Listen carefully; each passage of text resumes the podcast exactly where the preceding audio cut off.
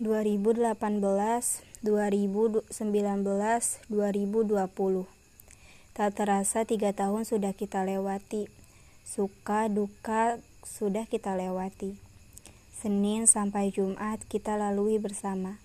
Canda tawa, riuh ataupun heningnya, kita bersama. Kenangan itu tidak akan saya lupakan. Karena dengan itu bibir ini bisa terangkat ke atas menggambarkan senyuman.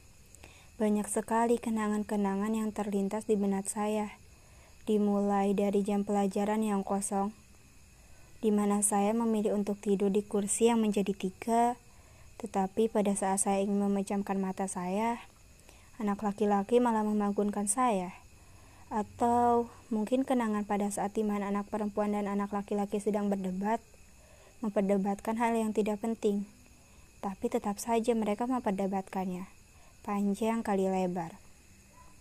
Atau kenangan di mana kita bisa kompak pada saat protes pada salah satu guru yang memberikan soal banyak. Hmm, itulah kelas 9I, kelas penuh cerita di dalamnya. Dan sekarang cerita itu sudah usai. Hanya tinggal menunggu kata lulus. Saya pasti rindu, rindu teman-teman saya dari yang pendiam sampai yang paling heboh. Rindu suasana kelas yang penuh dengan keributan. Saya tidak peduli bagaimana perpisahan, tapi saya khawatir jika kita sudah berpisah, kalian akan melupakan cerita kenangan yang sudah kita rangkai sebaik mungkin. Terima kasih.